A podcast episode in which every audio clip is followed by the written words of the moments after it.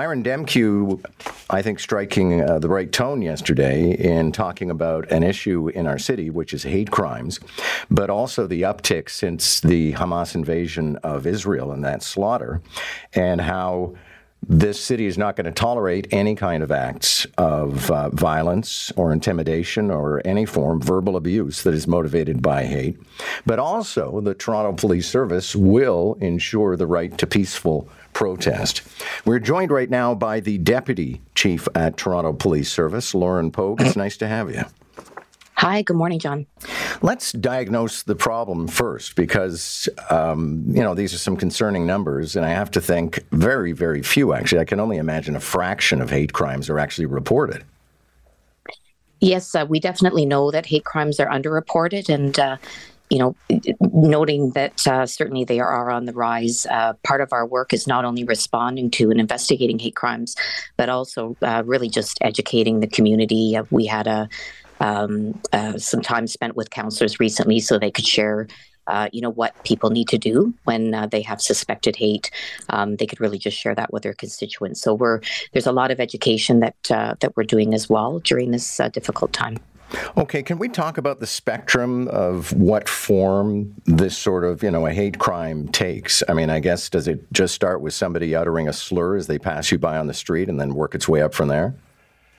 Uh, it could be many, many different things. What we're seeing uh, mostly is uh, mischief, acts of mischief, uh, which would be, you know, vandalism, uh, graffiti, uh, uttering threats, and that is, you know, personally or, um, you know, through emails or online, and, and also harassment. And overwhelmingly, I think the majority of reported hate crimes are crimes against Jewish people. We definitely see that over and over again, and um, when we look at our latest numbers since the conflict began October 7th, we've had uh, 14 hate crimes. 12 of those are anti Semitic, and, and two were anti Muslim, um, uh, anti Islamic. Has anybody been uh, busted in association with any of this? Have you taken anybody in? We did actually. We had a we had a mosque um, that had been um, uh, there was some mischief there, and and we actually uh, did uh, have an arrest.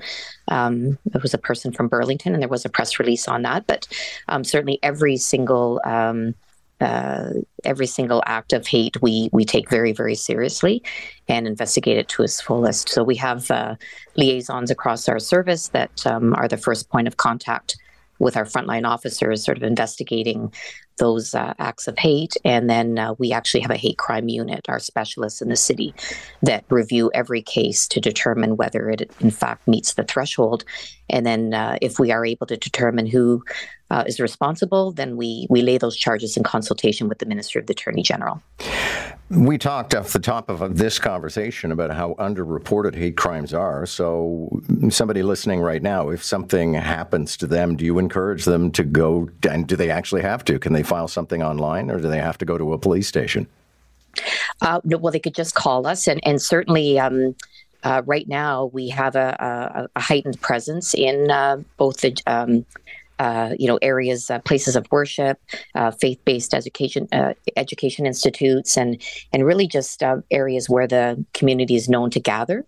So the community is going to see that heightened presence. They're going to be seeing officers in their community.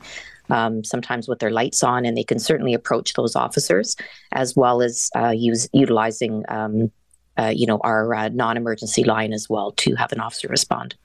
Are there aspects to this stepped up security that you don't tell us about for, you know, operational reasons?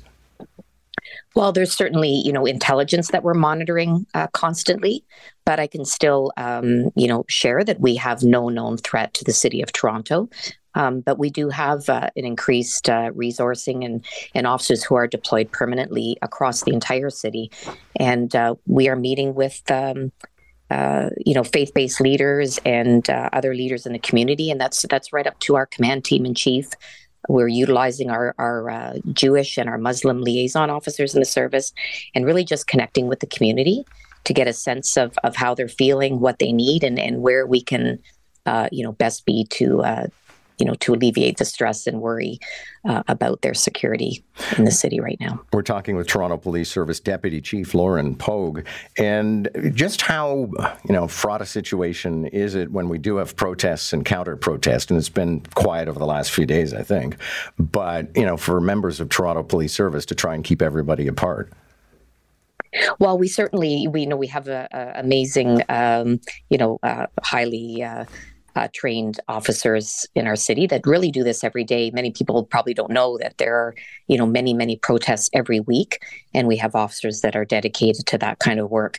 Um, but certainly, we do have uh, resources ready, and we are responding. And you know, we you know we want to uh, facilitate peaceful protests certainly and uh, you know we just encourage everybody that while people want their voices heard you know to do it in a respectful way uh, we're not going to tolerate acts of violence acts of hate uh, you know, in those uh, in those protests. Okay, on one other file, I just wanted to ask you because we talked to a superintendent not long ago about this stepped up and collaborative effort between multiple police forces to crack down on auto theft and carjackings, and there's been a modest success in that, I think. Yes, for sure. Uh, certainly, um, anytime that we can collaborate, we, we see this uh, this concern across the entire province.